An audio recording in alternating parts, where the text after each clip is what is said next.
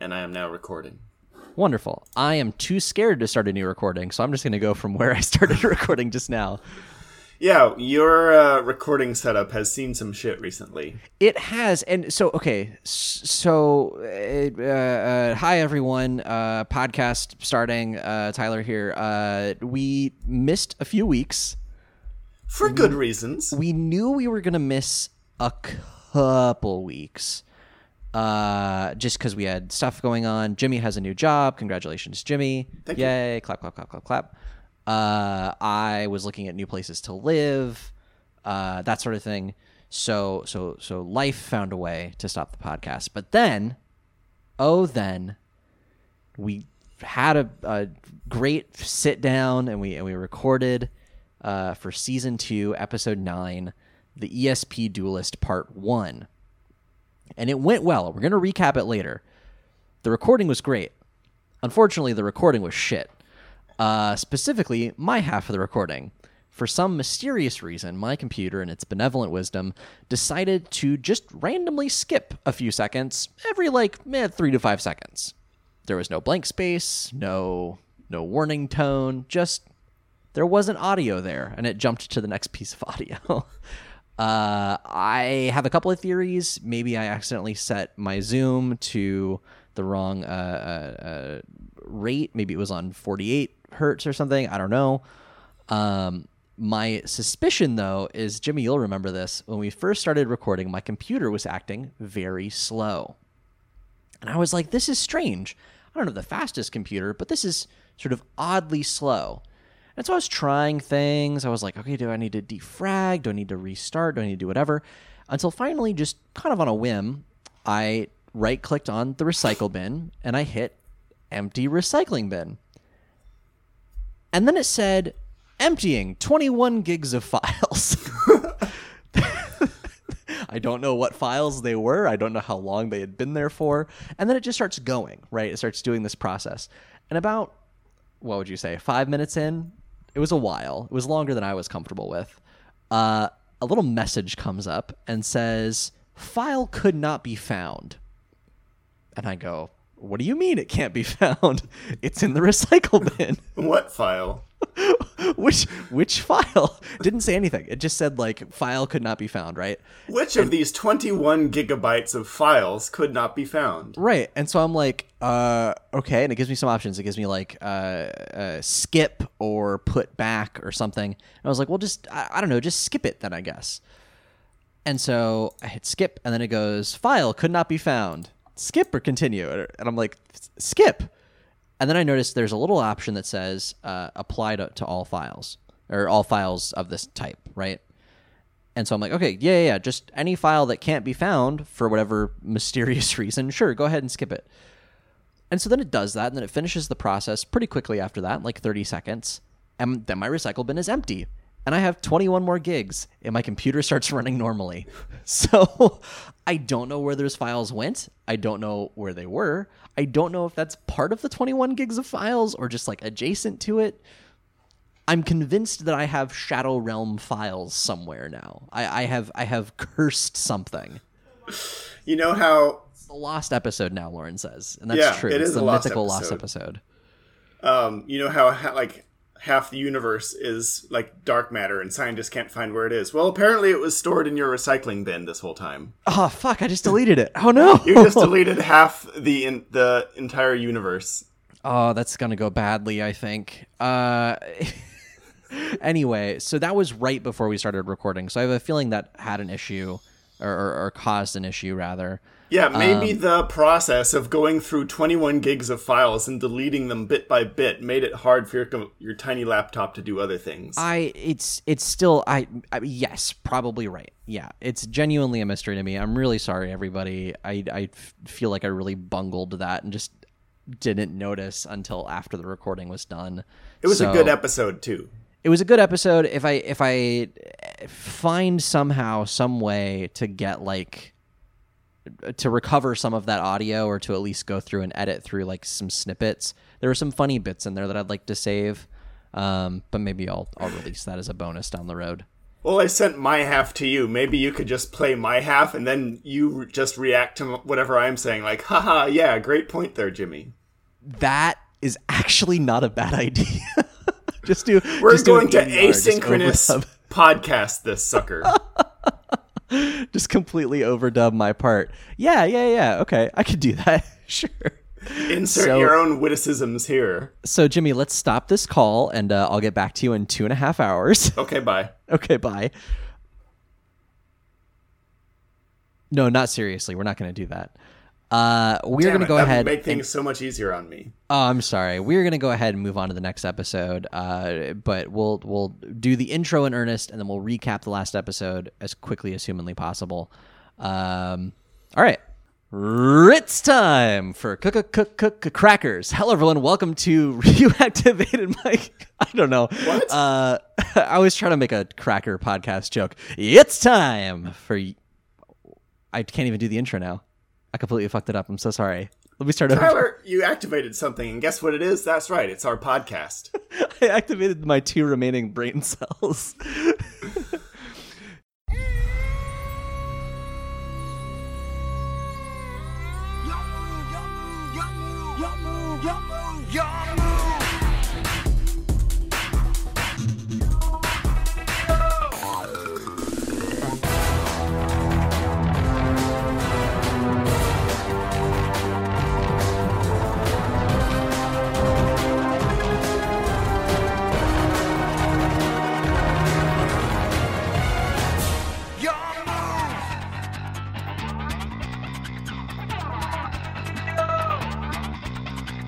It's time to podcast. Hello, everyone. Welcome to You Activated My Podcast, the weekly Yu-Gi-Oh! Recap podcast. I'm Tyler. I'm Jimmy. And this week, we are talking about Season 2, Episode 10, The ESP Duelist, Part 2, or 2, as you English-speaking folk might say. Tyler, you live in the UK. All right, fine. You're not even French. I was about to say I'm European, but that won't be true for much longer. Yeah, hi everybody. Welcome back. Thank you for dealing with us through the long break. We are finally returned from that mysterious lost episode. Pepper is blepping away over here. I'm sure that's coming through the mic. Jimmy. Yo. We both got haircuts. No? Oh, did you not get a haircut? It just looks nice today. Oh, I woke up and combed it out of my face. I woke up like this. I was going to get a haircut today. Funny you should mention it because it's so dang long. No, you've got like a like a boy band thing. You've got like a Harry Styles thing going on. Well, my Harry Style is getting in my face. So there we go. Nice. How was your we'll call it a vacation? How was your vacation from doing the show? From doing the podcast? It was busy. I went out of town for a bit. I got a new job. I'm now a technical director at NBC. Yeah, it was busy, but things are starting to settle down a little bit, so we can actually sit down and podcast again. Nice. I'm so sorry. Pepper and Lauren are sitting directly to my right, making so much noise. And I keep batting them away. Okay, I'm sorry. We buried the lead there, though, and I'm sure it's because we talked about this so much in the mysterious lost episode. But you have a new job where you are working for the man. Basically, you're in big television. Do you want to talk about the show that you're working on? I am now owned by Cable Town, a subsidiary of Scheinhardt Wig Company, owner of NBC. Yeah, I'm... Do you actually work for Jack Donaghy? No. I work for, like, 1,000 people below Jack Donaghy. Oh, okay. All right. Like, in the hierarchy. But so what's the... So you're a technical director for a show. What's the show? The show is called Outdoor GPS. It is a show that is local to the Pacific Northwest. It's about hunting and fishing in the area. So we'll have, like... it's very viewer heavy. We have people calling into the show. It goes out on the radio as well. So if you want tips on where the Chinook are biting, where to drop anchor, what kind of caliber rifle you want to get to take down an elk. Tune in to NBC Sports Northwest. And damn, all right. That will be me pressing the buttons between all the cameras. On the ones and twos. So it's like Car Talk, but for fish. But for fish and other animals that you want to eat. Does anybody ever call in and they're trying to describe like the sound that an animal makes, and then the host has to figure out what animal it is? Not yet, but I'm dearly looking forward to that now. I tell you, that was my favorite part of Car Talk, where they call in and they're like, hey, I have a 95 Toyota Acura. Is that a Toyota? I don't know. And they're like, cool, great car. And then the listener goes, and it's making this sound, and they're like, oh yeah, that's the left carburetor crank. You're gonna want to get that flange removed. Nothing like that yet, but we did have some duck calls on the last show, so that's I amazing. Guess that's the equivalent. Yeah, you've been busy too. I have been busy. Yeah, we're getting ready to move. Still locking down a place. It's a bank holiday in the UK today, which is terrifying for me because I want them to call me back. We've applied for a place. Fingers are crossed. We'll see. But we're moving from the north of England down to Cambridge and its surrounding environs. Living in Cambridge proper is not a great idea, it turns out. Why? It's just expensive. Oh, and nobody likes dogs apparently. Say something like, "Oh yeah, Cambridge is actually full of crime" or something. Oh no! Yeah, it's a shithole. No, Cambridge is perfectly lovely. I went there for the first time myself this last weekend. It's just we have a dog. We're two people who are not like university students, and even though one of us is technically a university student, Lauren says hi. It's really nice. We're just gonna be trying to live in one of the little villages surrounding it. Make it sound so quaint. It is kind of quaint. It's really fun. They have a thing they're called the busway, which I am completely enamored with. Jimmy, you would love this. I'll send you a picture. It's my way or the busway. Right. So picture train tracks basically, but they're exclusively for buses. So that's it's like a bus exclusive highway that just has paved, like right? Yeah, it's paved, but it just goes through these like grasslands and farmlands and they go at like 40 miles an hour or something. Here, I'm going to text you a picture that I took. Well, I know Portland has many similar things, just not for that length. Right. Yeah. This would be going from I'm trying to think of the distance I went. It literally is train tracks. Yeah. It's grooves in the ground, but for actual bus tires to go into, which is weird to look at. And they're usually along like biking paths and stuff, so you'll cross a bunch of people on their bikes. This. Yeah, it's really, really fun, and you go a long ways. Like I was on the bus for an hour, and it was just one bus just cruising along the countryside.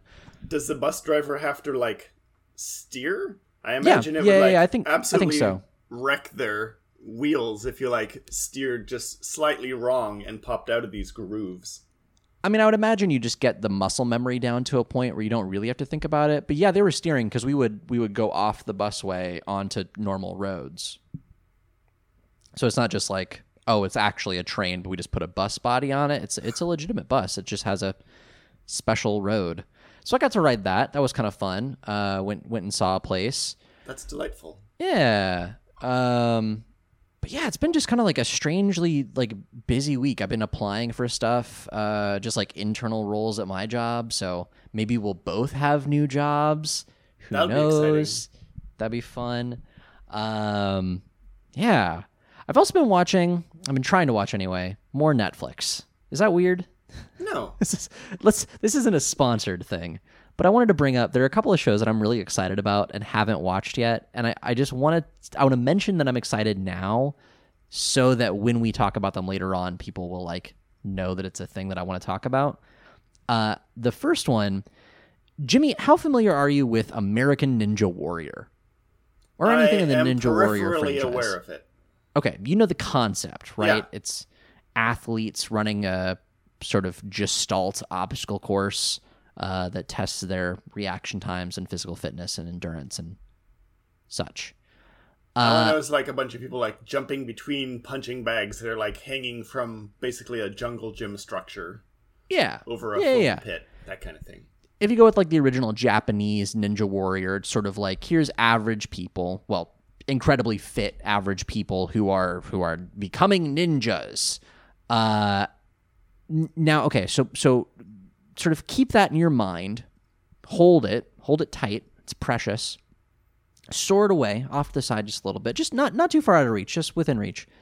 Now, tell me, how familiar are you with Top Gear or shows like Top Gear? I think you're well aware of how much I'm familiar with Top Gear from all the hours and hours we watched it together. We watched a lot of Top Gear together. So Top Gear, how would you describe Top Gear? It's Mythbusters, but for car people, and instead of doing science, they're just fucking around. Yeah, that sounds about right. Hold Top Gear in one hand. Hold American Ninja Warrior in the other hand. Now smush them together.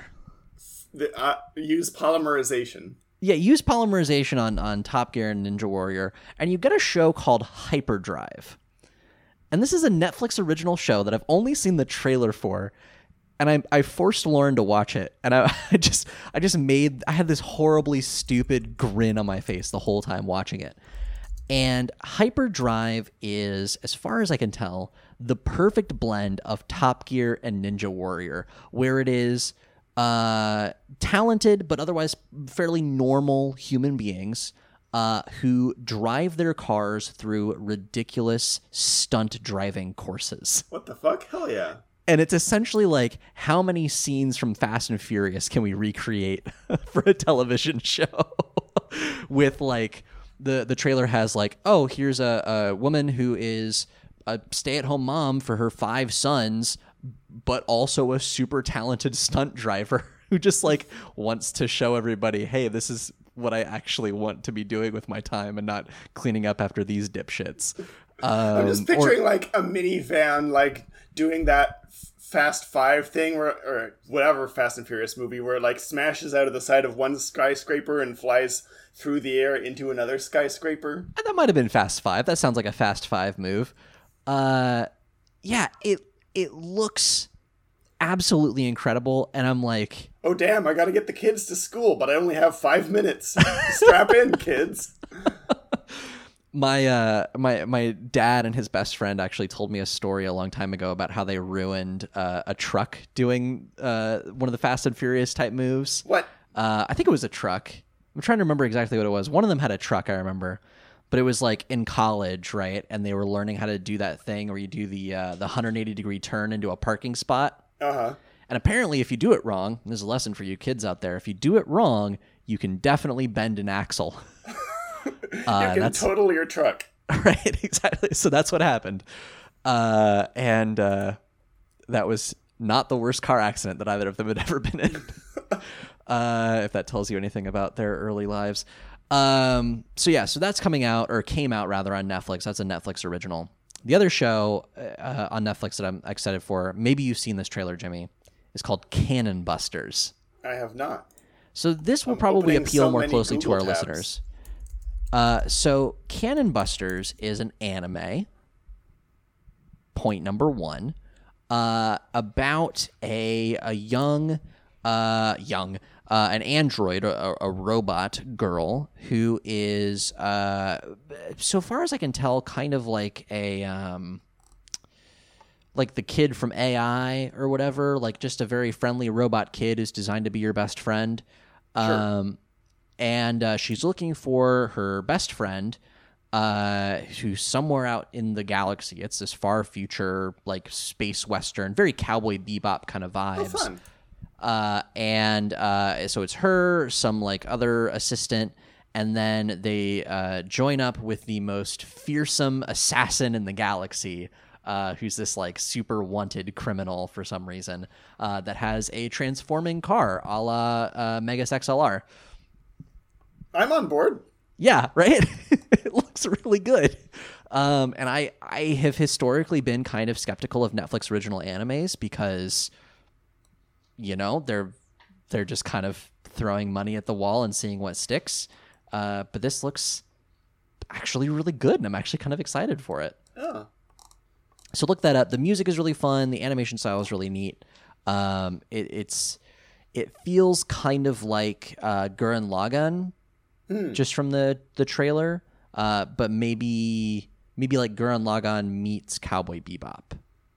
If that has extremely sold it to me. Yeah, I'm on the Wikipedia page, and this is quite possibly the least useful Wikipedia page I've ever seen. There is nothing about the plot of Cannon Busters in the official Wikipedia page on Cannon Busters. There's not really much about the plot of Cannon Busters in the trailer either. It's that original bit that I just kind of said, and then it's just a lot of action shots, which is really all I'm there for. Sure, Bustin' makes me feel good. Right. Bust some cannons. Jimmy, I also have, unless you have anything that you have really been excited for Netflix. I know I wrote a bunch of pre-show stuff for us this week. But I have one more item. Nothing. Just same old, just watching Top Gear. So there is a piece of Yu-Gi-Oh! News this week that I want to talk about, and I'm going to be able to talk about it in more detail soonish, because I think I'm going to buy this for when I visit the States in a couple of weeks.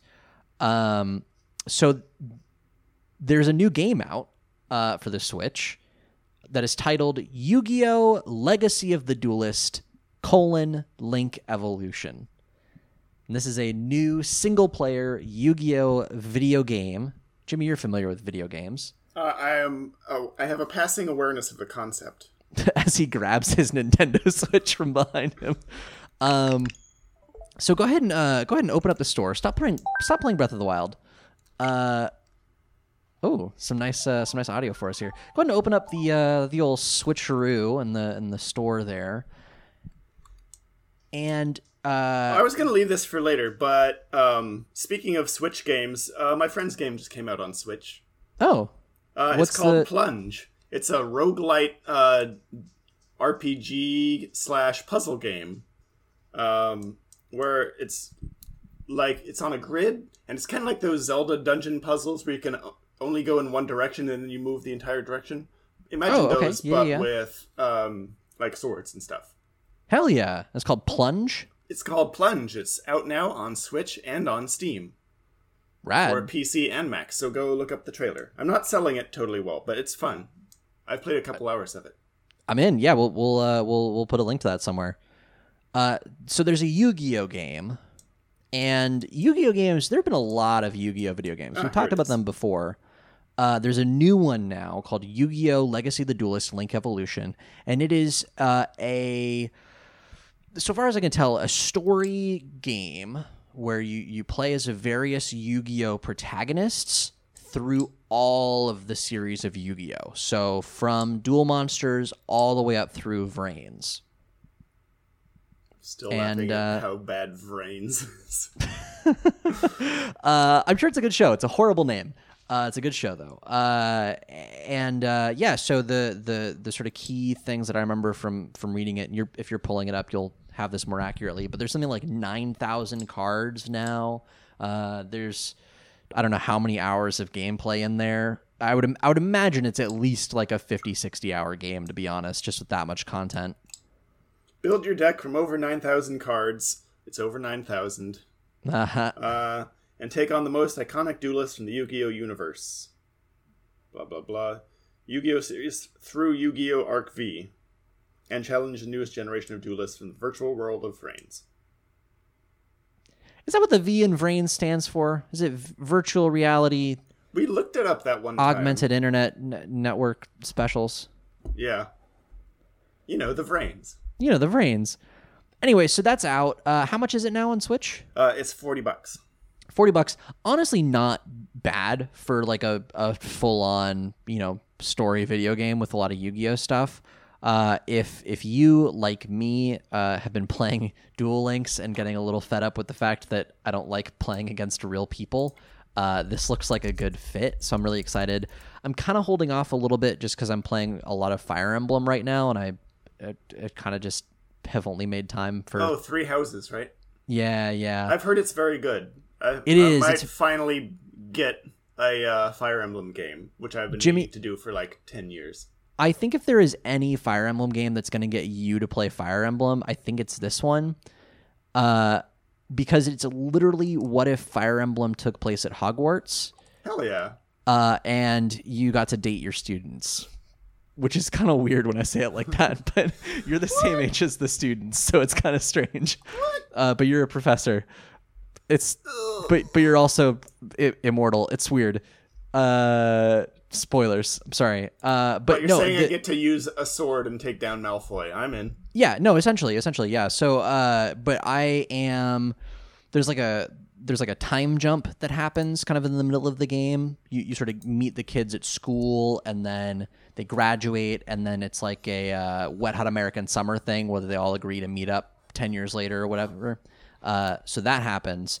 I'm right before that, and I it's basically told me like, hey, this next mission is like when that happens, and let me tell you, some shit has gone down, and I am already looking at like beating the rest of the game, not as quickly as possible, but relatively quickly, so that I can play the game over again, just because when you start the game, you have to pick one of the three houses, right? Mm-hmm. One of the titular three houses, and when you do that, you only get to see part of the story. You only get the story from the perspective of the students in that house or students that you recruit. So to get the full story, to see all sides of what's really happening here, you really kind of have to play it 3 times. All right. So I'm excited for it. You should play it. Golden Deer all the way. I'll put it on my wish list. My perfect sons, Raphael and Ignatz. Lauren's already made a lot of fun of me for that. Is that somebody throwing up outside our window? Is that what's happening? Life in the UK, am I right? Life in the UK. Anyway, so that was a lot of my like quick-ish pre-roll stuff. Was there anything new or exciting that you wanted to go over before we talk about the episode? No, let's talk about 2 episodes in one. Let's do it. Okay, so let's start with... This is going to be our episode about our own last episode.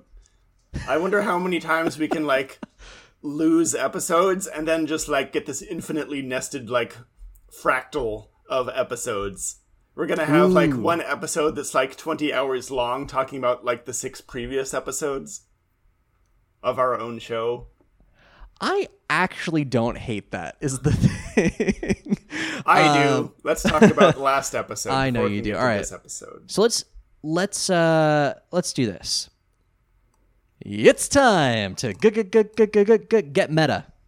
We're gonna recap season 2, episode 9. Wow, that podcast went fast, right? We missed so many episodes. All right. So Jimmy, here's what I'm gonna do. I'm going to put, what should we say? 1 minute? Oh, are we counting down? 60 seconds? 2 minutes. Let's do it in 60 seconds. Okay, in 60 seconds. Dueled in 60 seconds. Do you want to do this? I would love to do it. Okay. Hold on. Let me set my timer. Okay. Well, no, I'll time you if you do the recap. Okay. Are you ready? All right. Okay. So I'm gonna say 3, 2, 1, go, and then you go on go. Okay. Okay. All right. 3, 2, 1, go. Okay. So the last episode was called Esperoba Terror of the Psychic Deck, and the whole thing is Joey duels this guy who's like a psychic, and he's like, "Oh, I'm connected to the vast psychic universe powers. Join me!" But as it turns out, he doesn't actually have any psychic powers. Surprise, surprise. He's cheating just like everyone else in this damn show. He has like a bajillion brothers who are like on top of a building in the distance and like talking through an earpiece with a pair of binoculars. So he cheats against Joey, and Joey is like, hey, this guy is just cheating.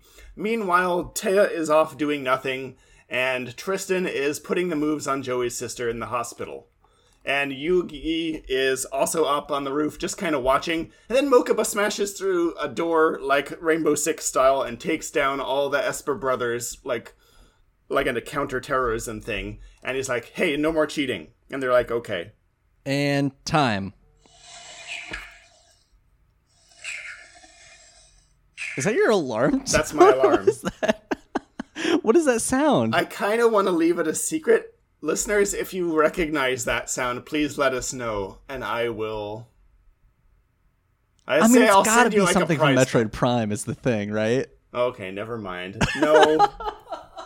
It's not Metroid Prime. Or from Metroid Prime 2 Echoes.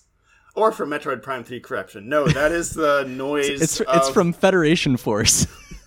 It's the noise of one of the puzzle balls in the Myst sequel Riven. Oh, okay. I was in the right ballpark. It was a puzzle-solving game. But Jimmy, congratulations. You basically did it. You pretty much entirely recapped that episode in 1 minute.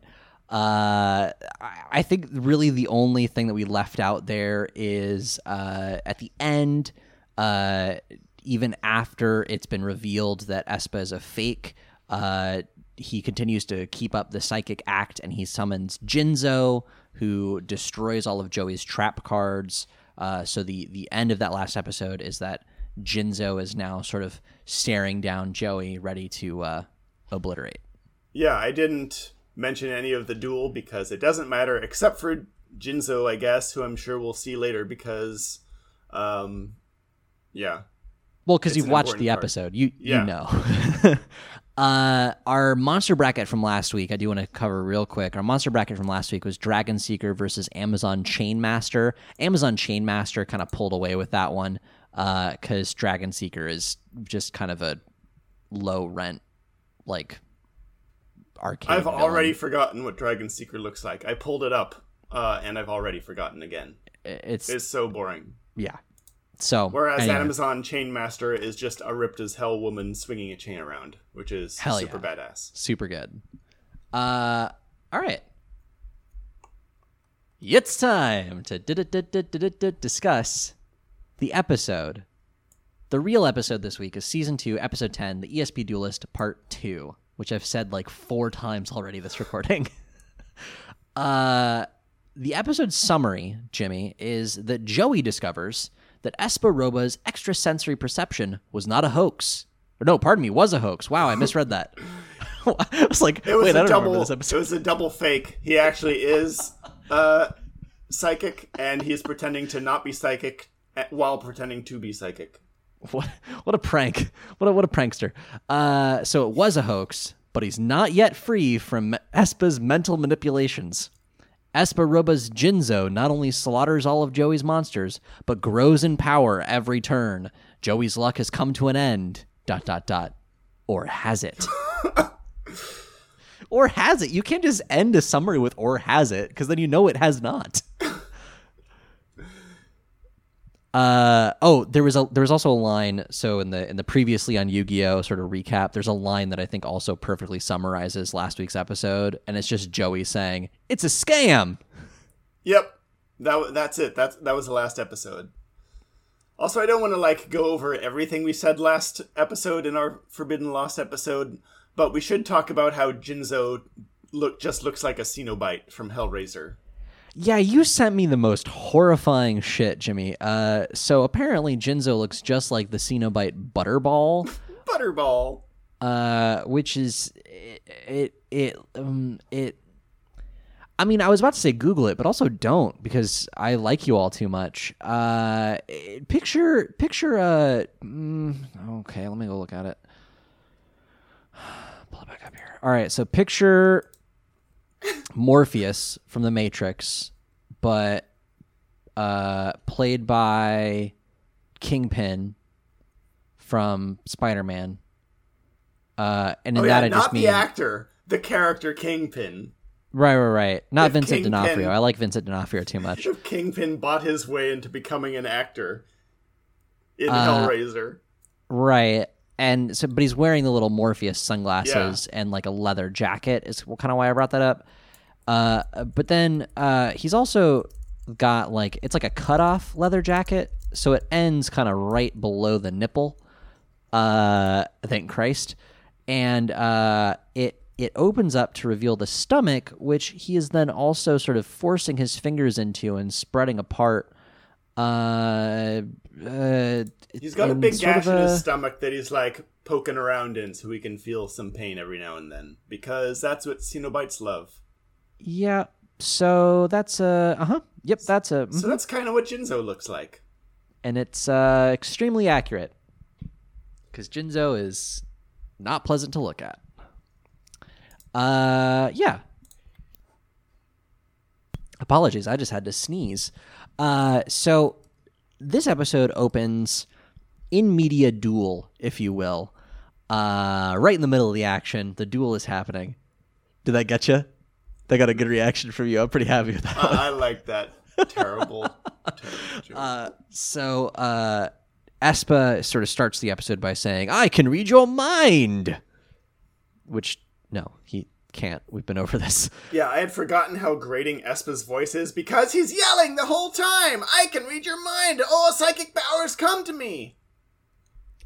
Jimmy, I don't know how you do such a good Espa impression. I literally can't remember what his voice sounds like for longer than 5 seconds. Just picture like a kid who's yelling. Yeah, okay. Some, but not Mokuba. Not Mokuba. Actually, it's kind of similar. Actually, it's kind of Mokuba. Espa starts the duel by playing a card called Amplifier on Jinzo, which essentially just gives Jinzo a metal helmet. Metal helmet comes and clamps on Jinzo's head, and Jinzo is already wearing like this weird sort of mask on its face, and you can see his like bald, like burned Darth Vader head underneath. You know how he appears from behind in Empire Strikes Back? Kind of that. And so this metal helmet comes down and clamps on his head. And then these, like, pins fly in from nowhere and, like, drill it into his head. Yeah, it's... I mean, again, upsetting. This is kind of dark for a kid's show. But also, this is the exact same shot from the theme song. Like, we see this every episode. Oh, which I didn't really think about until just now, because I always... like kind of zone out during the intro. Maybe that's on purpose. Yeah, it's the exact same shot. So if you've only watched the first 30 seconds of Yu-Gi-Oh! Season 2, then you've seen this shot. It's... I mean, really truly upsetting what happens to Jinzo. Like, Jinzo is not pleasant to look at, like I mentioned, but some weird body horror shit happens this episode, like this included, and nobody talks about it. Yeah, this goes some places, else we'll talk about later. So the amplifier boosts Jinzo's attack points and will continue to boost Jinzo's attack points every turn by amplifying something, I guess. His powers, I don't know. Yeah, who knows? So Jinzo attacks and kills Alligator's Sword, which was Joey's last monster out on the field. And... Joey has a line here. "If you think I'm giving up just because of Baldy and his tin can hat, you've definitely got another thing coming, you blue-haired freak." Yeah. Which is just... it's so Joey. It's so Joey. That's so Joey. The writing for Joey this episode starts at a 10 and just continues to climb. Amplifier clamps onto Joey and just makes him more Joey. Right. It just increases the Joey-ness. It clamps onto his head, but it's just his hair getting bigger. And the little hat's at the tip of the his like bangs. So we're watching this, and Espa's brothers are sort of cheering from the sidelines. We get this nice kind of wide shot, right, of them up on the top of this roof. Where, oh yeah, for everyone who didn't watch last week's episode, Espa's not psychic. It was his little brothers with binoculars and an earpiece radioing down to him from a nearby building.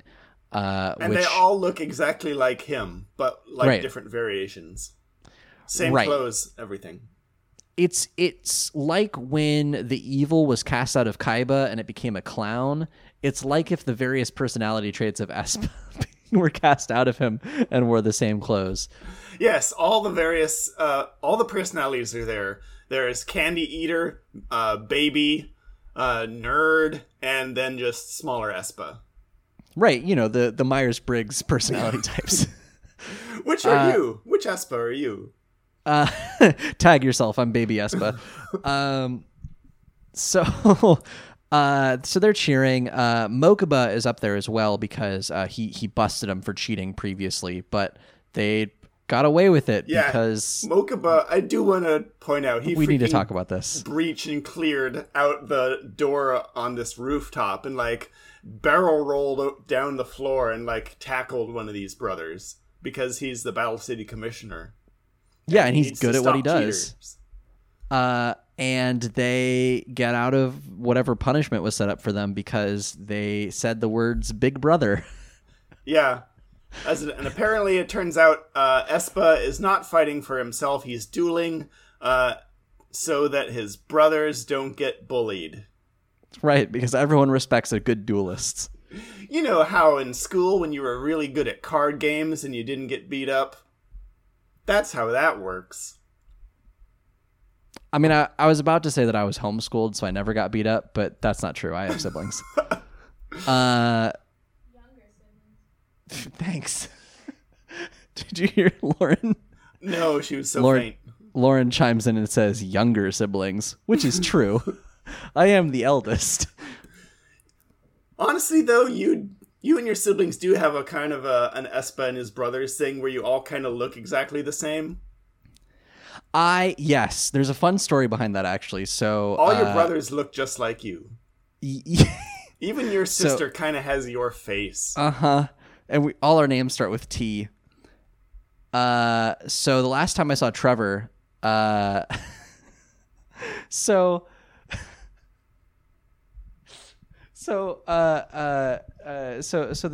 at me from across the table, and the first words we hadn't spoken to each other, talked to each other in like a full year. The first words are, "You got fat," and I'm like, "Motherfucker, you look just like me. We are mirror images of each other right now." Like we had the same haircut. It was glasses was the only thing that was missing, right? Like I wear glasses, and I think still the only person out of my siblings that wears glasses all the time. But I was like, what are you even talking about? Yeah, you guys can't roast each other without roasting yourselves. It's that whole thing where if you point one finger, you got four pointing right back at you. The two Spider-Men. Right, the four is just my four siblings. No, I have three siblings. It feels like more. So anyway, yeah, so the Espa brothers say the words Big Brother, and like Superman sang Martha... or is it the other way around? Is it Batman that says Martha? I don't know. It doesn't matter. Who gives a shit about that scene? Truly doesn't matter. Mokuba gets caught up in his own nostalgia, thinking about another certain Big Brother that we might be familiar with. And they have sort of a teary, genuine moment. And Mokuba literally says, Big Brother stories get me every time, and like wipes away a tear. And I mean... And that's enough to keep this cheater in Battle City. So he allows Espa to continue dueling, just minus the cheating, which is extremely generous, and I cannot think of a single international tournament in which that would fly. What else happens here? Oh, yeah. Oh, and Yugi is also up on top of the adjacent building, just silently watching all of this. Yeah, he's Batmaning on this, like, edge of the building. How did he get up here? We don't know. He's just watching the duel from afar and, like, brooding. This comes up again later on. There's a scene in the previous episode where he is on the street, and then apparently the next immediate moment he is up on top of the building. 0 time has passed in the episode, but he has climbed easily 12 stories, if not more. Somehow. Magic. Who knows? The Millennium Stairs. The Millennium Elevator. The Espa kids kind of, you know, make it known basically what Espa is doing, what we can see that Espa is doing. And that's that Espa is still pretending to be psychic just to freak out Joey. Like it's all kind of an intimidation play at this point, which is, not sporting, but legal. Yeah. Not technically cheating. You're just freaking out your opponent. Right. Yeah. So in response, Joey does this thing. He sort of calms himself. And I guess without saying it, he's sort of calling upon the heart of the cards here, right? He has a moment where he focuses. Yeah, he sort of meditates and, speaks to the cards a little. Yeah, and it's a good shot, too. It, zooms in on him. We get a little, swoopy background. And then he draws a card that he calls his old friend, Baby Dragon. His young friend, Baby Dragon, more like, because it's a baby. Ba-dum-bum, ba-dum-bum. So Baby Dragon comes out. And Baby Dragon, I had to point this out. Baby Dragon looks different this episode. I think Baby Dragon's been taking some supplements. Yeah, some protein ripped. Powder. Baby Dragon got swole. That's a big bambino. Which is super uncomfortable because this is a baby that's basically wearing a diaper, right? This is a dragon in a diaper. Who does everything but the goo goo gaga shtick, who just has big old beefy arms and giant pecs. I think he's supposed to be baby fat, but on a dragon, does not read that way. No, it just looks like he's got giant muscular Trogdor arms coming out. Oh, that's what it is. It's definitely Trogdor, just with two beefy arms. So he summons Baby Dragon, and is it Rex at this point who's like, oh, I've seen this move. Probably. Oh yeah, and Rex Raptor is there, just kind of being Joey's the surrogate for Yugi, where he's just the other character that Joey can talk to. Right, yeah. Rex Raptor previously lost to Asparoba, so now he's there to watch Joey get decimated. Yeah, Joey follows it up with that classic maneuver, playing Time Wizard. Time Wizard. He spins the wheel, and Time Wizard does its thing where it wizards time. It's a great scene, actually, because he's spinning the wheel, and we get kind of this montage of everybody watching it happen. And it's a lot more action-y than we've seen in the past with Time Wizard. Previously, Time Wizard is just very, Speed Racer cutaways. And this is very much swooping backgrounds and everyone's serious. And Yugi's watching from the rooftop going, and then it what's it do? It does not kill Joey. It does its time warp thing because of plot armor. Right. And Joey yells, it's time warp time. And it ages Baby Dragon, 1,000 years? It turns into 1,000 Dragon. Right. Because explicitly not 1,000 Year Dragon. I think that's a different card. 1,000 Dragon, our old friend. And then he's like, haha, take this because your Jinzo is rusted into metal and is rusted into nothing. And then he's like, what? And Jinzo is just standing there fine.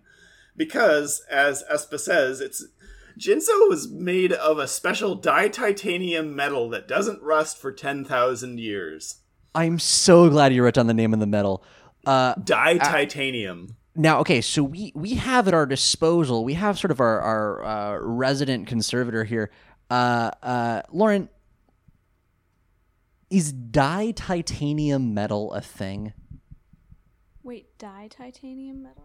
Di-titanium. Special di-titanium metal that does not rust or age for 10,000 years.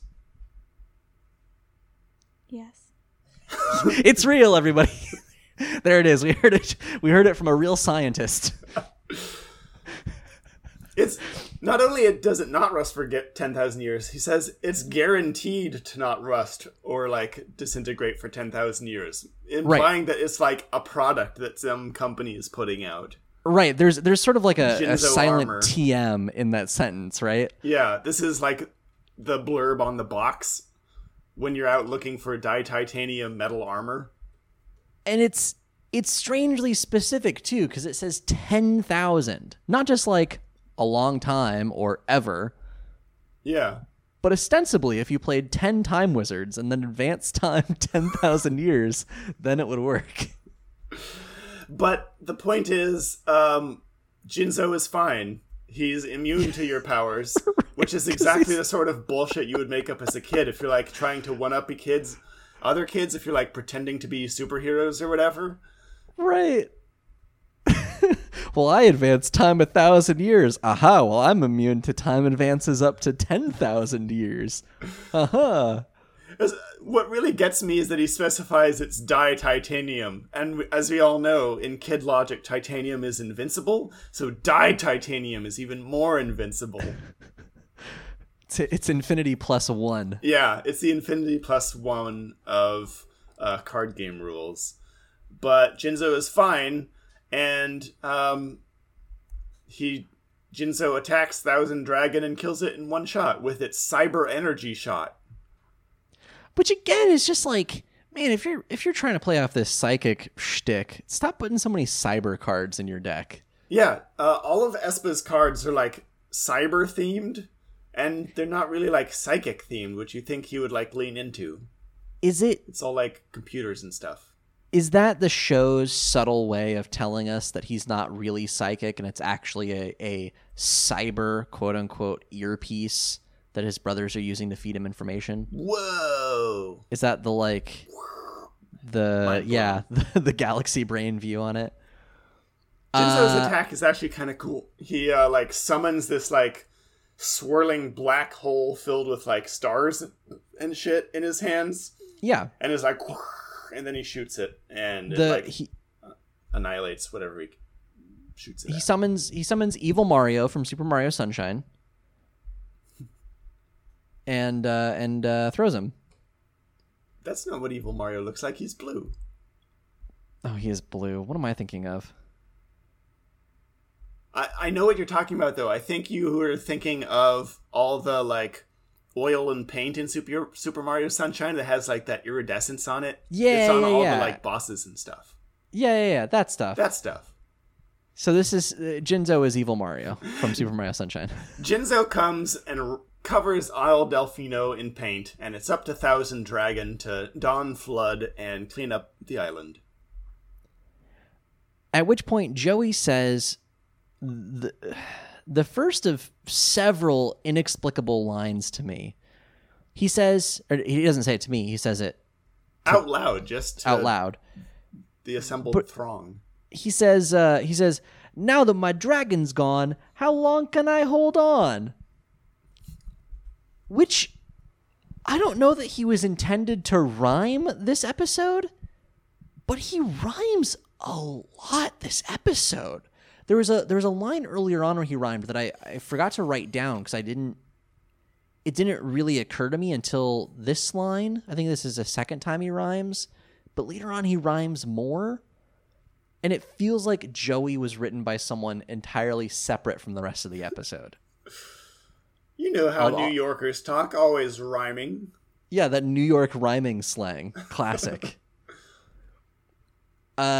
So we cut to the hospital at this point where Serenity is still recovering from her eye surgery.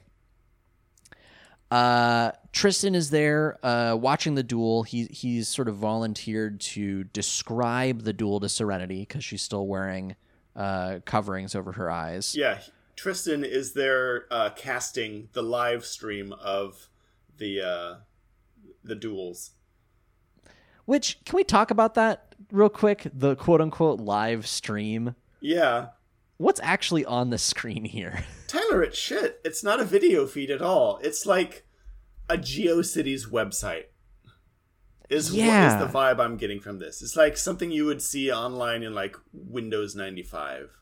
It has like a swirly blue background and then two pictures of each duelist and like grids underneath them with like kind of like a drop shadow or an emboss on them with little slots where you can show what cards they have out.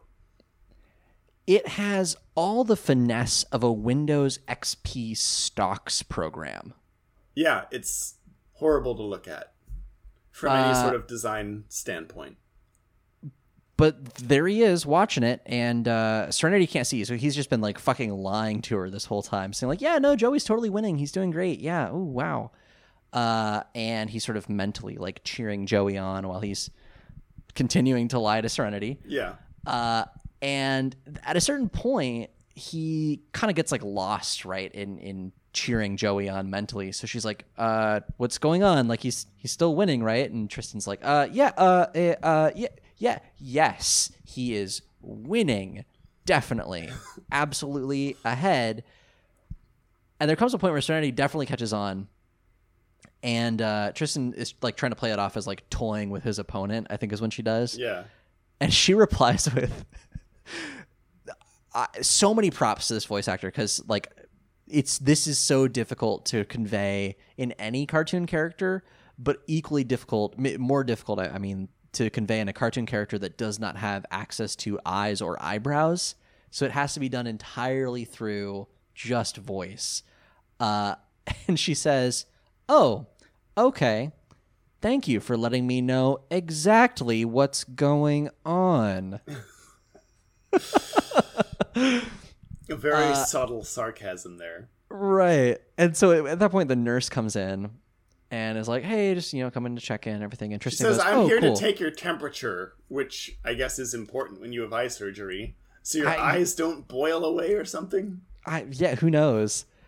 And Tristan sort of takes it as an opportunity to go, you know, get a breath of fresh air. Except he doesn't. And he just kind of goes out into the hallway. He's like, "I'm so tired." He also said it. No, he's like going out for smokes or something. Yeah. At which point I have to like again question how old this person actually is. He's got a motorcycle. He's still wearing his motorcycle jacket, by the way. He has not taken his jacket off. It is a cool jacket. It's an okay jacket.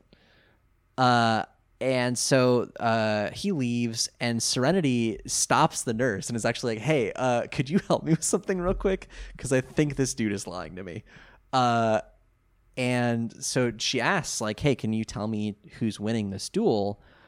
And the nurse turns around and looks at the computer, takes like not even a half second to just be like, "What's your brother's name again?"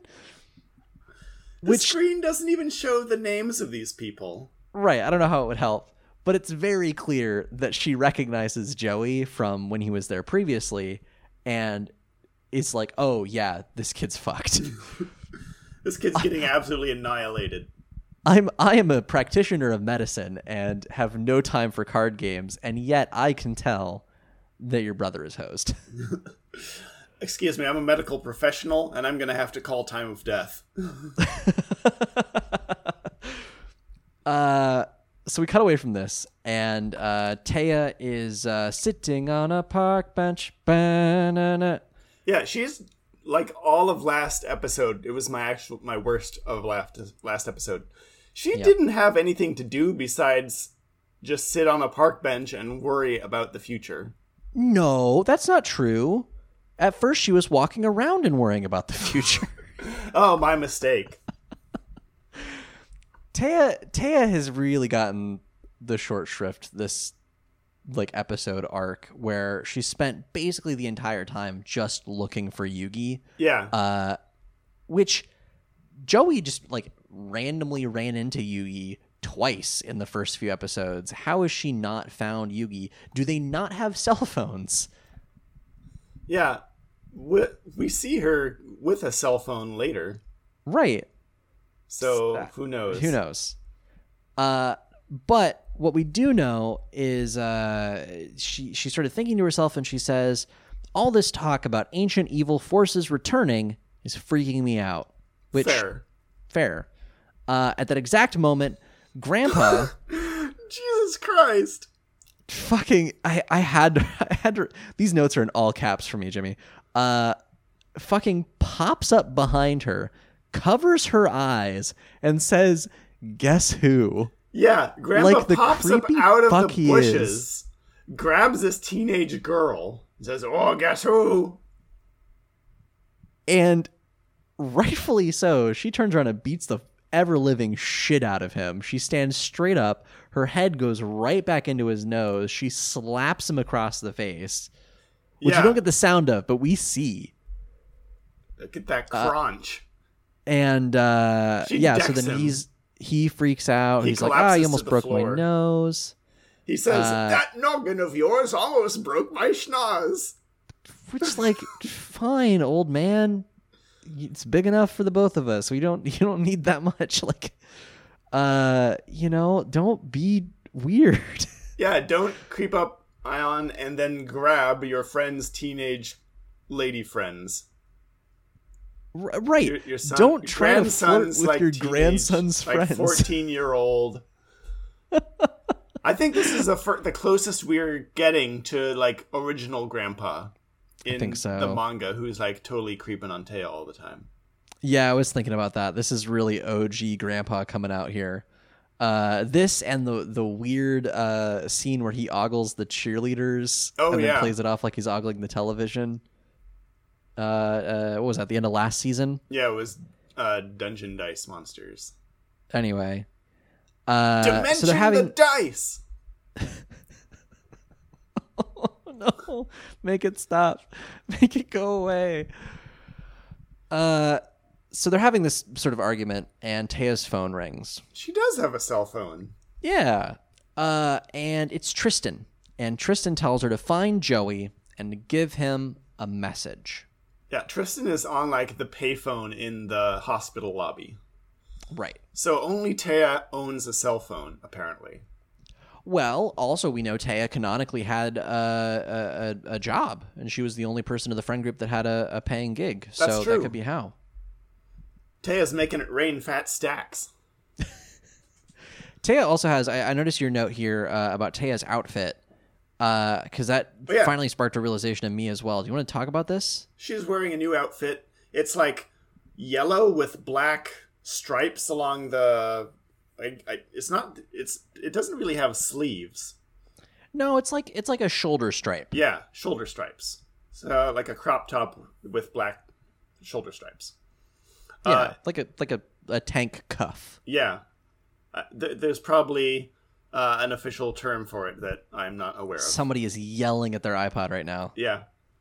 But it kind of reminds me of Silk Spectre from Watchmen a little bit. That's exactly what it looks like to me. Yeah, just the color and the shape of it. And I'm trying to map other characters in Yu-Gi-Oh! To characters in Watchmen. And it's not especially working. There's not a one-to-one character ratio here. No, I want to figure out who is the Rorschach of Yu-Gi-Oh! And I think it might be Mokuba? Is that bad? Is that a weird thing to say? Maybe. I think it's mostly because he's on a rooftop right now. Maybe that's it. Oh, probably. He's looking down at the world and saying no. So, okay. Saying, no cheating! Unless you love your big brother. In which case, some cheating's fine. You have two strikes. Lauren hates this voice. We cut back to the duel real quick, just briefly, for Joey to play one of my favorite cards. It's a good Scapegoats. Card. I love Scapegoats. Scapegoats is just four cartoon goats. Yeah, little fluffy goats. Four different colors. It's a pink one, a blue one, a red one, and a yellow one. Or is it a green one? It's a green one and a yellow one. And they're just real cute. That's all. Yeah, and their effect is there's four of them, and so they can be attacked four times, and they're just kind of like a defense for Joey. Exactly. And Espa takes a moment to make fun of Joey for having lame cards, and Rex is like, yeah, he does have lame cards, huh? Just casually roasting Joey. Right. The national pastime. We cut back to the hospital. Tristan comes back into the room. Serenity lets him know that she knows that he knows that she knows that he knows that she knows that Joey's losing, and that's fine. And Joey was there for her, and so if something happens to Joey, she wants to know about it because she loves her brother. And if he's being a dipshit and getting his ass kicked at card games, she wants to know so she can rake him over the coals. Yeah, zinged him. Yeah, she says it in a really funny way, too. She says it like, I have to know the truth about my brother. Which is like... weird. Like, what do you expect? Like, he's not pushing drugs or something. He's just bad at card games. Except he's not really bad at card games, as we'll find out. No, so the duel continues. Yeah. Espa draws and plays a new card for us called Reflect Bounder, which is a shitty name. It's sort of like if Iron Man merged with Doctor Strange and then became a top. That's a very apt description of Reflect Bounder. Not that kind of top. Lauren's over here like, what that kind of, what do you mean by top? No, like a spinning top. Not, you weirdo. No, not a spinning top, like a spinning top, but like a child's play thing, like a top. No, not like a child's play thing, like a top, but like a... Oh, yeah. Anyway, it's a cool design, though. I like Reflect Bounder. It's a very cool but also dorky design, and it looks extremely like it would fit in an F-Zero game. Yes, definitely. This is the character in the F-Zero menu screen that's telling you where the controls are. Yeah. Jinzo attacks one of the scapegoats. Reflect Bounder attacks one of the other scapegoats.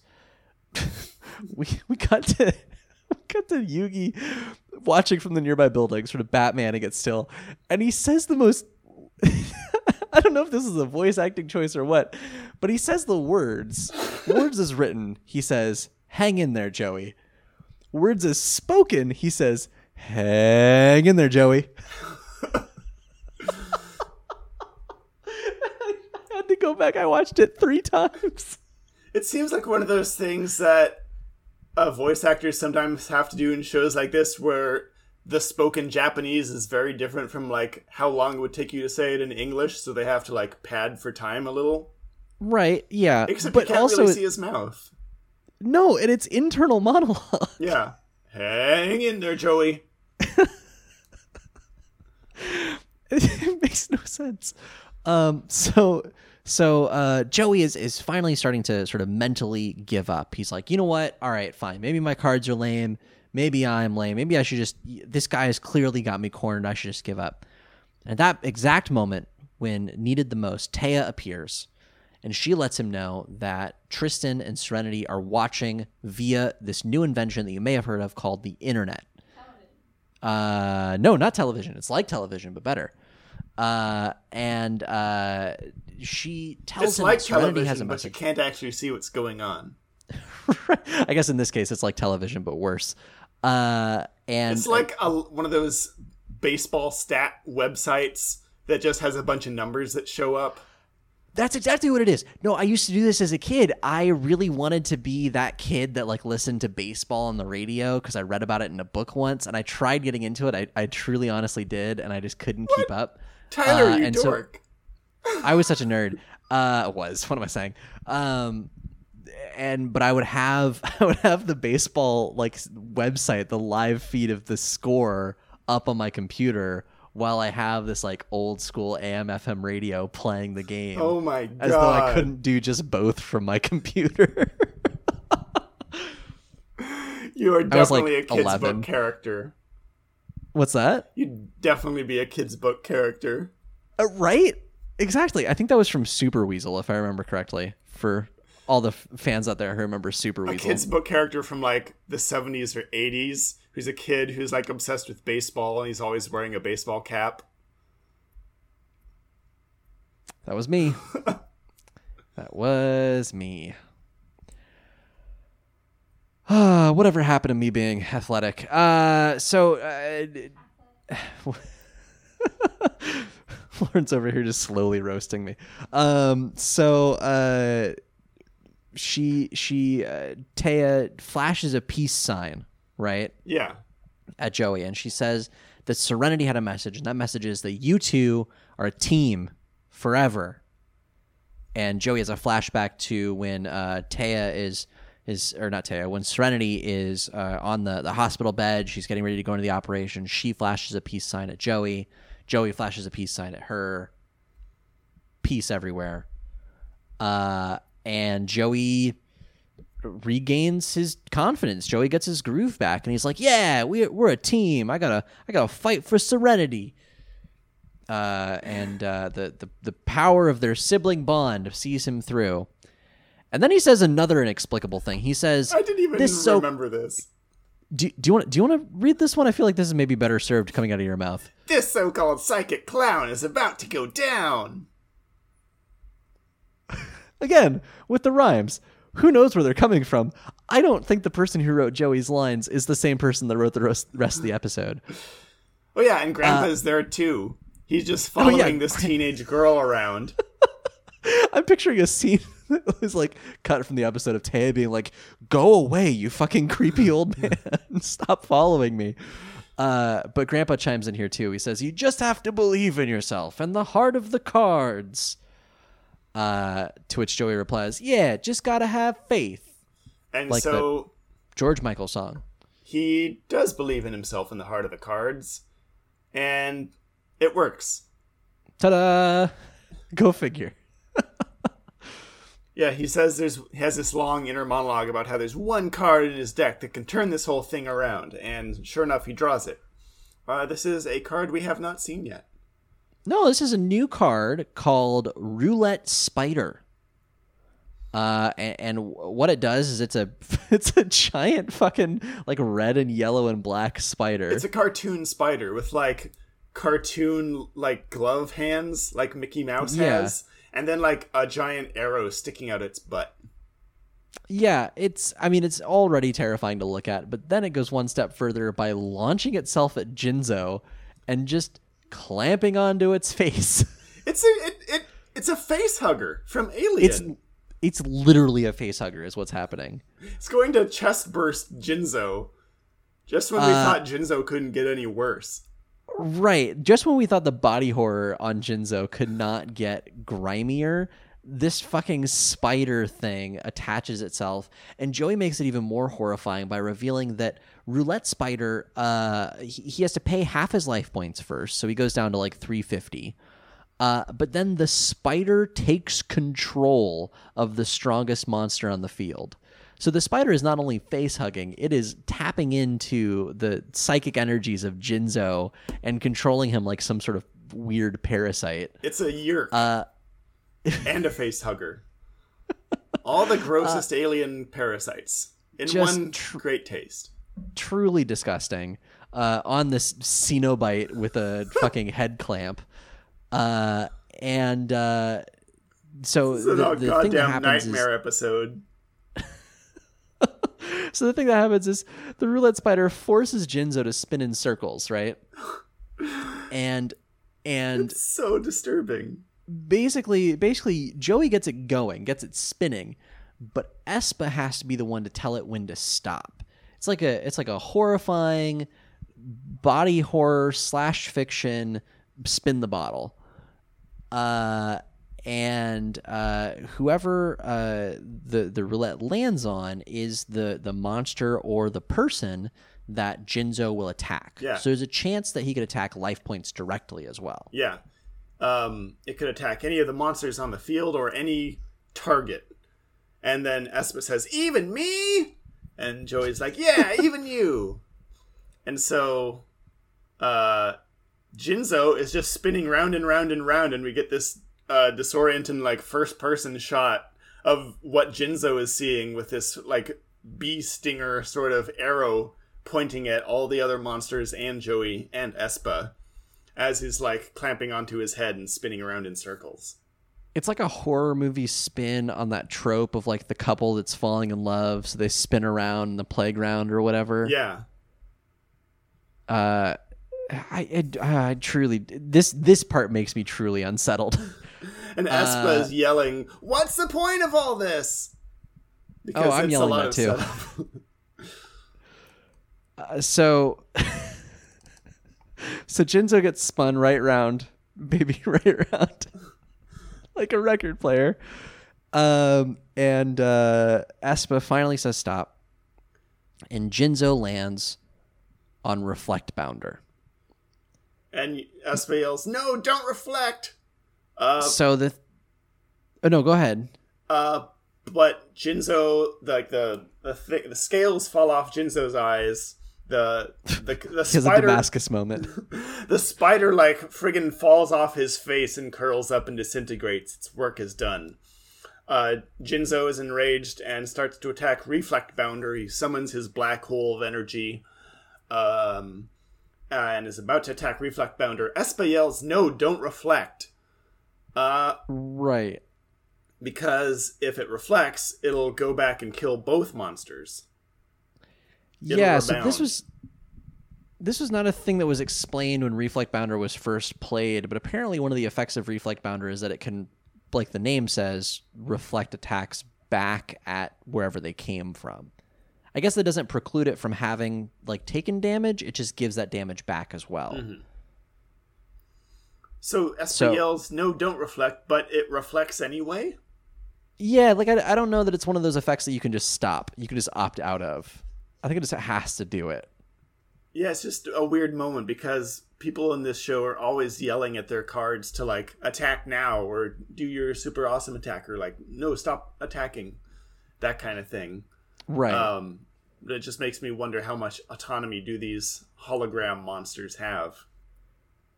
Oh yeah, no, I'm convinced at this point that the voice activation does literally nothing. Like there's no actual vocal recognition in the dual discs. It's all bravado. They just like doing it. Right. Which, fair. So Jinzo attacks Reflect Bounder. Reflect Bounder reflects the Bounder. And both Reflect Bounder and Jinzo are completely destroyed by this one attack. At which point, Espa is now sort of doubled over in agony, and he can't believe that this has happened. He has no monsters left. And Joey reveals, "Aha, I have won." And Espa's like, "What? How is this possible? How could I possibly lose? What do you mean you've won?" And Joey sits down and does the thing that I've been waiting for somebody to do, and he does the math. Joey can do math? I know. So it's like Kevin in Pies. So he sits down and he goes, okay, Jinzo had 3,600 attack. Reflect Bounder had however many attack. The difference between those two is... He pulls up a whiteboard and spins it around and starts writing all this down. Yeah. So essentially he boils it down to Jinzo ended up dealing 50 more damage than Espa had life points left. So Espa is out of life points and Joey wins the duel. Hooray! Joey wins. So everyone celebrates. Taya and Grandpa are there. Mokuba even does a little like, yeah. Yugi does a and you know, Espa is sort of begging and pleading, yeah, basically. Espa's having a mental breakdown. He like doubles over on the ground and is begging for this not to happen. Yeah. And then like random audience members who are like gathered around and watching this duel start making fun of Espa. Like, oh, if he was so psychic, how come he couldn't see his own demise? Yeah, a lot. I think the thing we're learning from this episode of Yu-Gi-Oh! Is like the mob mentality is really just going to follow whoever they can burn the quickest. Like, people here are really into dragging other people. Yeah, what's the line? The same crowd that attends your coronation will attend your beheading. Oh, Jesus Christ. I mean, that's basically what happens here. So Joey is asking Espa for Jinzo, which is Espa's rarest card, and Espa's locator card. Because remember, that's the whole point of this tournament is to get rare cards and locator cards. And Espa like panics and he starts trying to explain like, no, there are people counting on me. You know, he gives him basically the same story that his brothers gave Mokuba about how like he has to protect them from bullies. And Joey's like, I mean, hey, it's nothing personal. Like, we all have people that we're dueling for, you know. It's like, yeah, he does get in line, buddy. He does what Mokuba should have done, right? Where he's like, you're right, we're all here for other people, but also you lost. We all have people who are supporting us that we're dueling for. But I kicked your ass, you little shit. Right. So at that point, Joey tries to give Espa a hand up. Espa, like, swipes it away. And in the swiping motion, he actually knocks out his earpiece, which apparently also turns up the volume on the earpiece, because now everyone can hear his brother's voices coming out of it. And they're all saying, like, no, we love you. Like, thanks for protecting us. And you can lose this one. It's fine. It makes me wonder how loud it was in his ear. I kind of worry for his hearing. Yeah, deafening him in one ear. And, like people in the crowd are turning around and listening to it, is how loud it is. Yeah, they are in the middle of, like, a public square and can hear. Everyone can hear this tiny earpiece. Right. So... So Espa, in reply, tells the brothers to come down and give him a hug, you know, show some brotherly love. And I don't understand this world. I don't understand how this happens, because he's looking up when he says it, and then he looks down, and they're just there. They're just there already. I choose to believe that since the end of the duel, they've just been running as fast as they can down the stairs. Oh, and the radio sound that we hear is in between the huffing and puffing of, like, brother, it's okay, we're almost there, brother. We're coming. Okay, well, all right, I like that. Yeah, they fucking teleport down to the ground level, and they all go in for a hug, which is confusing because they all look exactly the same and are wearing the exact same clothes.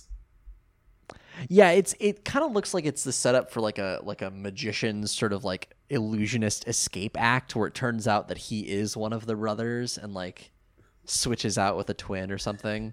Or, like, the hug ends and Espa disappears and he's the baby. And he's like, all right, Joey, you can have my cards if you can guess which of us has it.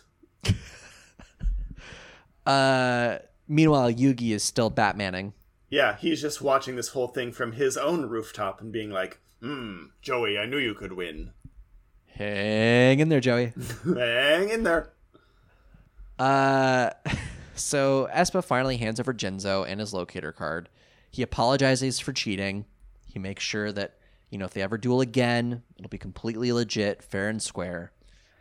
And Joey gains self-confidence. Scott Pilgrim gains the power of self-confidence. He walks away and sort of goes off in search of the next thing, along with Taya and Grandpa. We get this cool shot of, like, Yugi again on the ground somehow, off the building, walking away, and then it cuts back to Joey, and he's doing the kind of the same strut. Yeah, and they cut. Yugi was, like, straight up walking straight down the middle of the street, and then it, like, crossfades to where Joey's face is, like, superimposed over his, and they're, like, doing the exact same move. Yeah, they're walking the exact same way. They're mlep. Yeah, no, it's a fun shot. They did that kind of in the last episode too, just, like, at the start of the last episode. So it's a nice little bookend. Sure, let's go with that. I don't know why they would have done that for a weekly show, because I don't think we would remember. I barely remembered now. But there you go. And then the episode fades out. Joey, like, turns, starts speaking, like, away, and then, like, turns dramatically to speak the rest of the sentence. And he's like, we all have friends who support us. As long as we have that, nobody loses. Except for Espa, who totally just lost. Right. But then what line does it end on? Smell you later. Right. Actually, he says this twice. I remembered it didn't end on the inspiring thing. No, he says, smell you later, as he's going away for the first time, and then he says, see you later again. So, And that's the end of the episode. Bye-bye. See ya. Bye now. Then you're right. No, we get the fade out to the end of the episode. Jimmy, what was your favorite part of this episode? Actually, I'm going to do probably the opposite of you. My favorite part was how creepy and weird Jinzo is. Oh, yep. Okay. Yeah. Uh-huh. You're correct. Most of these cards are like goofy cartoons and like that kind of thing. But Jinzo is the only card we've seen. Okay, not the only card, but it's one of the cards we've seen so far that actually is kind of unsettling to look at. It feels like Jinzo is from a completely different game as the roulette spider and that kind of thing. What a world. Yep. Uh-huh. Just the depth. Please continue. The depth of like the variety of cards in this game, where you can have like goofy time wizard that's just like a little top-hatted clock stopwatch guy, and like Jinzo, which is this like horrifying burned BDSM monstrosity who's here to fuck shit up and like cast galaxies at people or something. You know that meme that's been going around where it's like the oddly specific T-shirt that was definitely bought from a gas stop? Oh yeah. Do you know where it's like I'm a long haul trucker who lumberjacks in his free time, and I have 3 daughters. And if you want to take away my right to dance, you can step aside. Yeah, all the like T-shirts. It was like, don't mess with someone who was born in November, and it was just like all this harvested data that they pulled from your Facebook page or whatever. That doesn't make any goddamn sense, but it's like people are. So I want a T-shirt that is just Jinzo, like a silhouette of Jinzo, right? And then it says, "I'm an outer space burned horror BDSM monstrosity." That's been mind controlled on several occasions, and if you don't like it, you can move. With like American flags and wolves in the background. Tyler, I need to tell you about the best and worst shirt I've ever seen. It was on like Tumblr or something, but someone put out this shirt that was like, "I don't need therapy. I just need to get fucked in public by 14 werewolves." What the fuck? No, I think you do. I think therapy is what you need. I think that's it. I think you nailed it in one. I think you should trust your first instinct on that one. Just the existence of this shirt is hilarious to me. Who would wear such a thing in public? I mean, I work from home. I might. I went and got us McDonald's for dinner today because we're fancy. And I was halfway there and I realized that I'm wearing my dueling team Yu-Gi-Oh! T-shirt. And I was like, I wonder if anyone will recognize it. No one ever does. I was wearing my shirt one time that is from Hark a Vagrant, the Kate Beaton webcomic. It was just a bunch of ducks saying, "Ah, yes," and looking at these breadcrumbs falling from the sky, because it's a reference to that comic where the ducks are like, "Ah, yes, motherfucking breadcrumbs. Motherfucking breadcrumbs." And I was in line at like Safeway or something, and the cashier was like, "You're sure to reference to something?" And I was like, "Yeah," and I explained what's behind it, and he just looked at me for a second, and I was like, "I don't think anyone's going to get that." Well, I mean, they're not, clearly. It's not for you, buddy. Anyway, what was your favorite part of this episode? Oh, golly. You know, my favorite part is going to be just Serenity's presence in this episode, just in general. Like, we've often talked about how the female characters in this show get so little, like, actual veritable screen time, so little like actual agency in the show. And it's so cool to see when they do, because they just kick ass.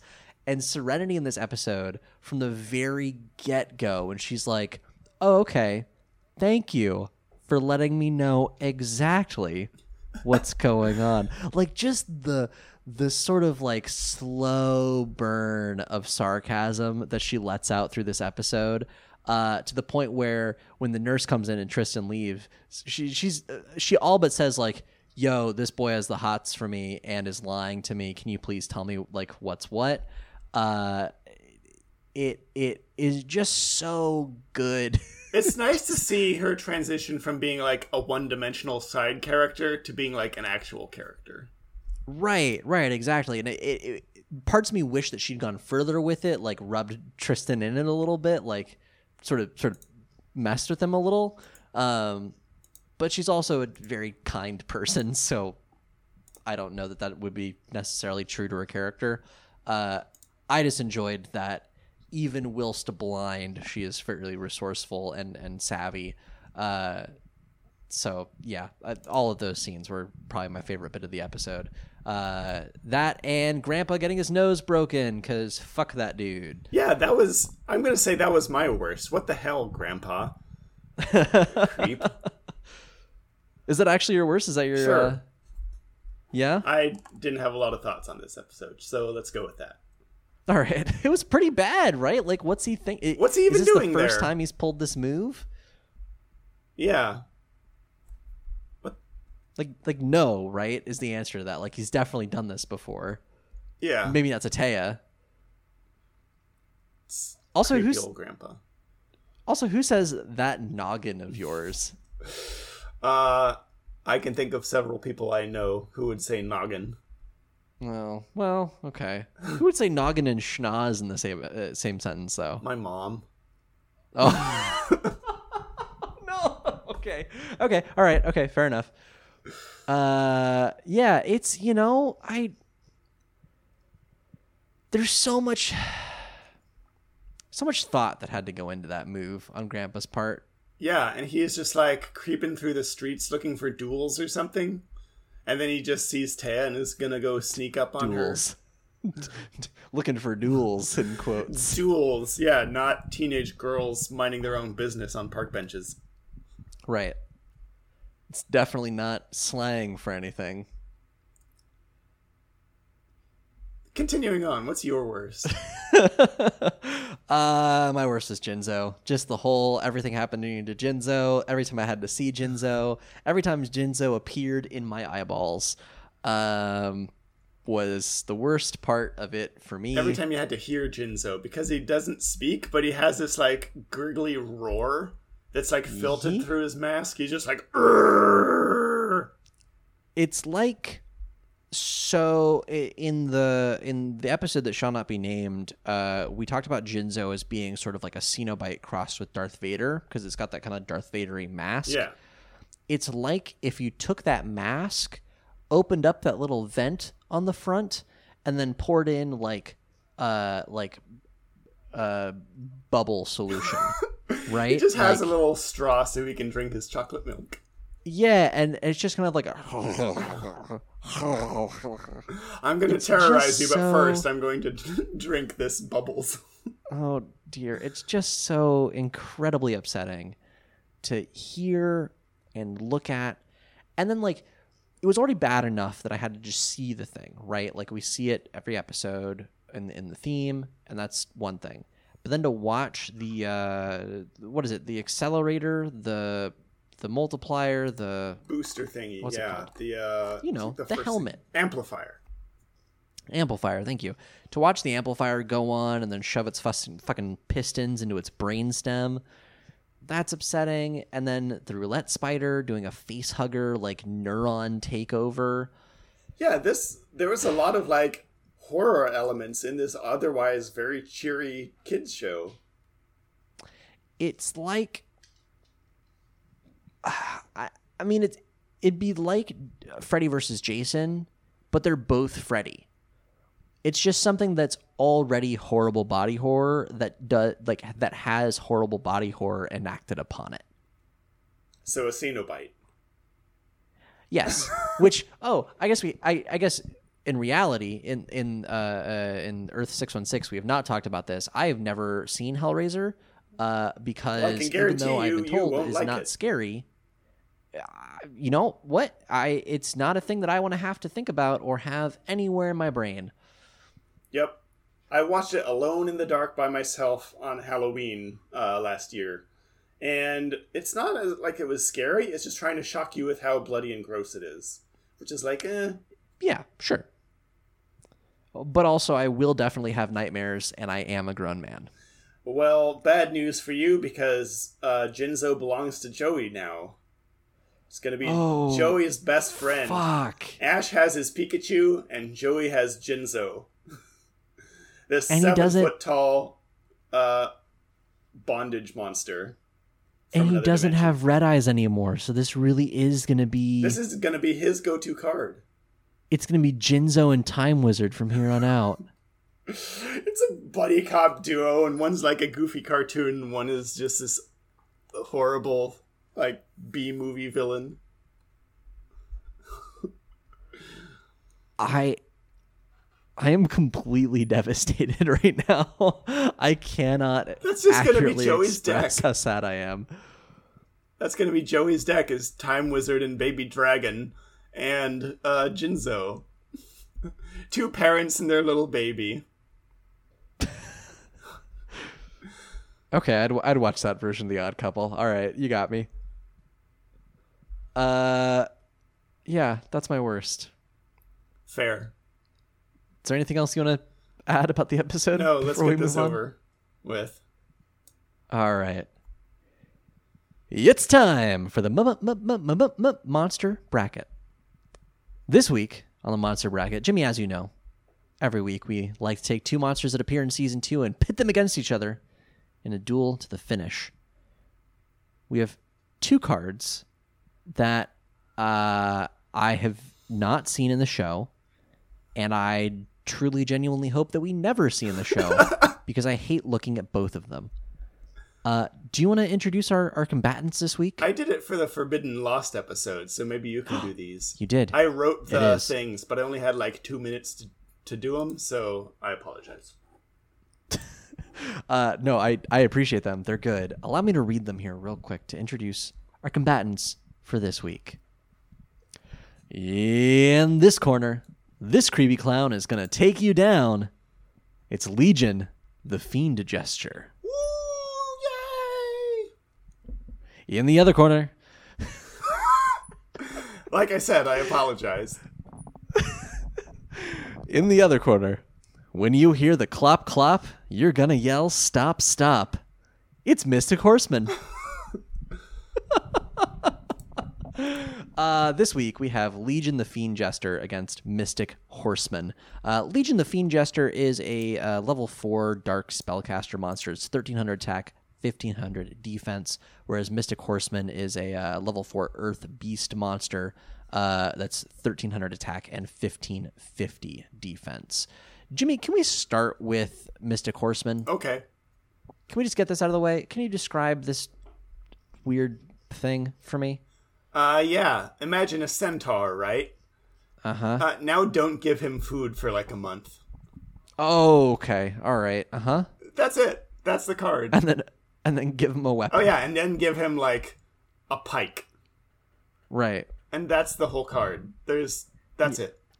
Yeah, I guess what makes him mystic is, well, centaur, but also he's glowing. He's got this, like, red glow, and then it looks like, you know, an Amazing Spider-Man when Harry becomes the Green Goblin? You know, the Andrew Garfield Spider-Man, oh, yes. Where it's, what's that actor's name? Andrew Garfield? No, who played Harry? Shoot, what's his name? You know, he's in Valerian. Amazing Spider-Man. Googling. You know, it starts with a D. Dane DeHaan. Oh, I had no idea who that was. Dane DeHaan. Looks like if you told Dane DeHaan, hey, bud, don't eat for a month, and then sew yourself to a horse. And then it's sort of covered in this weird sort of blood red glow, and they're carrying is that a pike? What is that? Some kind. It's a long staff with an axe head on the end. Yep, and that's about it as far as the visual goes. Yeah, I think a whole lot whatever more, you're picturing right now. There's not a whole lot more you can say. He's blonde except for the horse part, oddly. He's got like a little blonde tail. Yeah, he's got a little goatee. He's kind of glaring at you and like rearing back on his back hooves. But there's only so many ways you can describe a centaur. He's a centaur. That's it. Can I give you another way to describe a centaur? Because it's on the card text. Is it horseman? The card text says, half man and half horse. This monster is known for its extreme speed. Because he's a horse. Right. You know, like most horses are known for being fairly speedy. All right, so let's talk about Legion the Fiend Jester, who I would argue is equally upsetting, but maybe for a different reason. His name is horrifying. Uh-huh. Like, does this clown doll have 1,000 demons inside him? Is that where we're going with this? That's kind of my read on it, because, well, let's start with the background first. Jimmy, are you familiar with the phenomenon of orbs? If I were to say the word orbs to you, in a spooky context, yes, I am familiar with the concept of orbs, like soul orbs or whatever, where it's believed that in certain photographs you can take a picture and see orbs floating in the background, and those are the spirits of the deceased, or as I, a video professional, might call them, bits of dust that are being picked up by the camera because you're shining a bright light in a dark room. No, they're souls. They're souls. That's what's in the background here. In the background are sort of purple ghostly apparitions that are vaguely person-shaped. Especially towards the right there, I notice you kind of see like a head and an arm. I guess. That's my read on it anyway. So I choose to believe that there are 1,000 demons inside this haunted doll. And boy, what a haunted doll it is. It looks like basically those little maquettes you get for like reference, drawing, you know, where you compose them, and you draw it. It's kind of gangly. It's essentially, and it has the what? It's kind of gangly and has a bunch of ball joints. Yeah. It's like if Gumby was one of those, right? It's sort of curvy in a way, and it's got, I mean, I guess a jester outfit would be the way to start describing it, but it's a big red hat with a big blue ball at the point of the hat, and then these like green shoulder pads that have kind of the same thing happening where it's a long point coming off and then a big blue ball in the end. He probably jingles when he walks. Right. And then red knee pads, red bracelets, or pardon me, green knee pads, green bracelets, red, like I guess it would be underwear. It's shorts.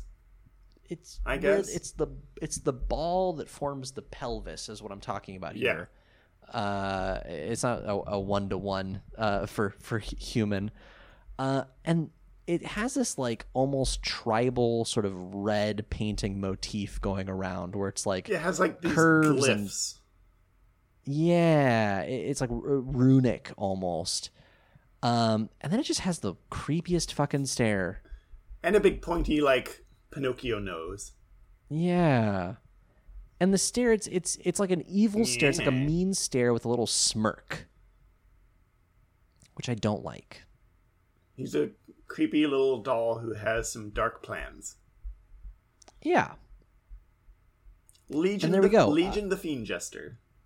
There's no text on this card because this card only appears in the animated series. This card does not exist. Right. Well, it kind of, I mean, it did. It does. Just, you know, in the fiction. Only within the theater of the mind. Right. And in an actual theater. If you're watching this in the theater for some reason.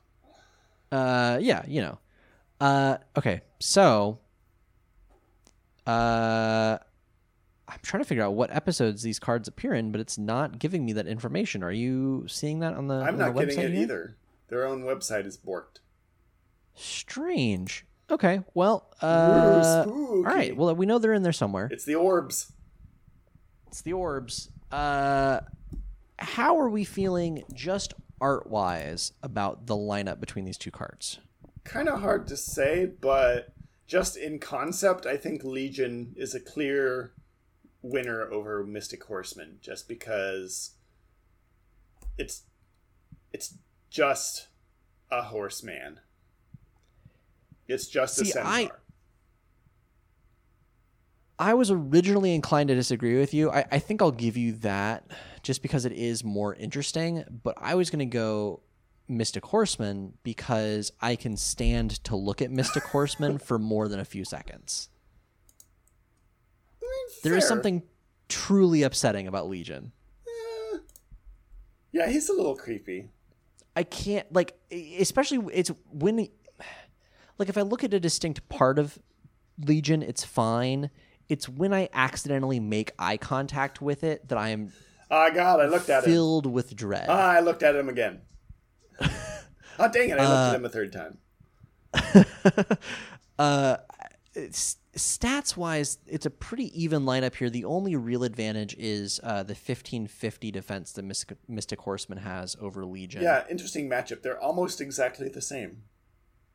And then the only other thing is that Mystic Horseman is a real card.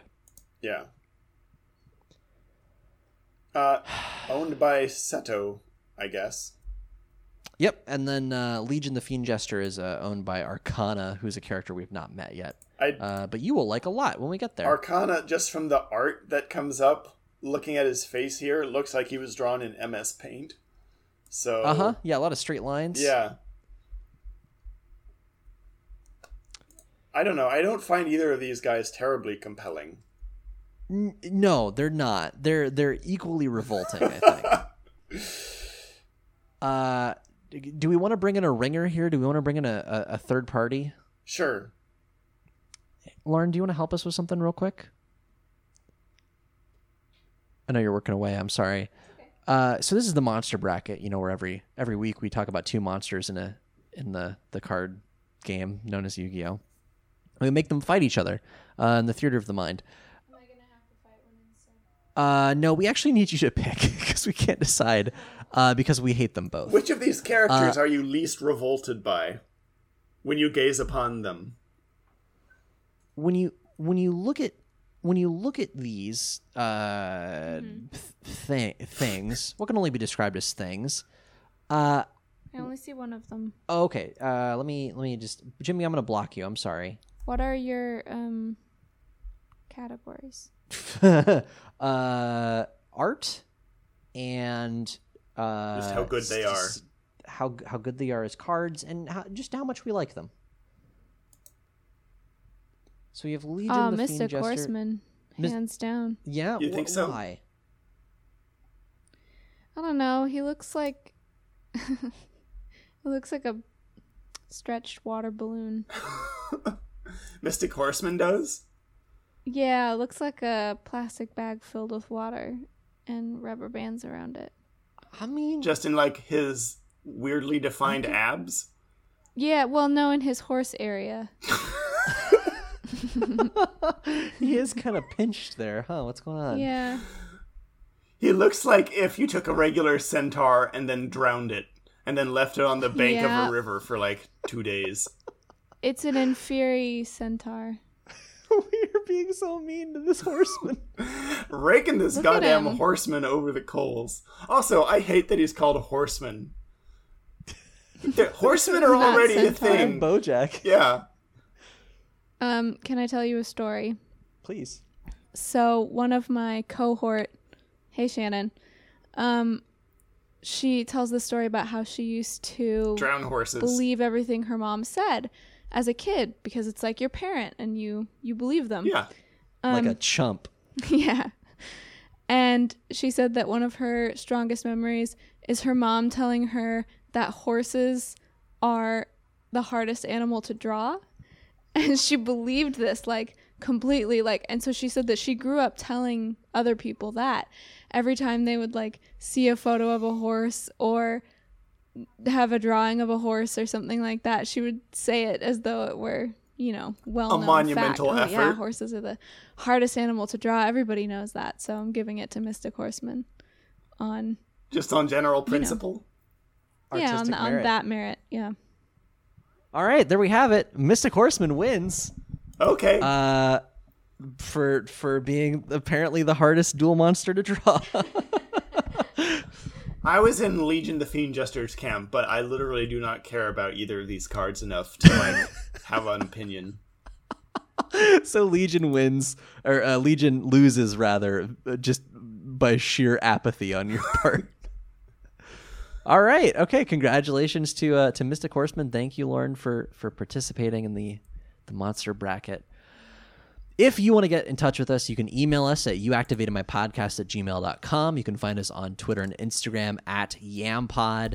It's YAMPOD. You can go to our website. That's heartofThe.cards. Jimmy, your other podcast, Dungeons Against Humanity, still at hiatus. Yep. It's a perfect time to catch up. DAH podcast on Twitter there. The podcast.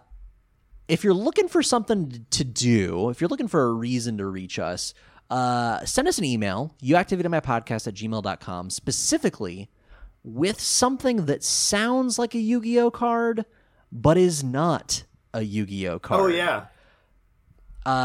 Over the last few weeks, I've been playing a lot of Duel Links and, you know, getting cards, because you get the gems and you get the decks of cards. And boy, howdy, let me tell you, there are some weird card names here. Let me see if I can just pull up some. I've been screenshotting the ones that I really like. Jimmy, this is one that I have not even sent to you. Oh. This is Wicked Dragon with the Ursat's Head. Sorry, what? Wicked Dragon with the Ursat's Head. Okay. A two-headed dragon with a pair of jaws that can tear an enemy to shreds. Another one is Obese Marmot of Nefariousness. Marmot of Nefariousness? Yeah, you've been sending me some amazing cards. An ill-mannered field marmot that will sink its teeth into anything. And then Science Soldier, you know, a soldier of science. So a thing that we've kind of realized, because I've been sending these to Jimmy and I've been showing them to Lauren, it is almost impossible to tell sometimes if something is or is not a Yu-Gi-Oh card. And so a new segment I'd like to introduce to the show is I want to present Lauren with three names. And they can be either a Yu-Gi-Oh card, I'm trying to decide the second genre here, but I think a heavy metal song. What's that? Just bullshit you make up.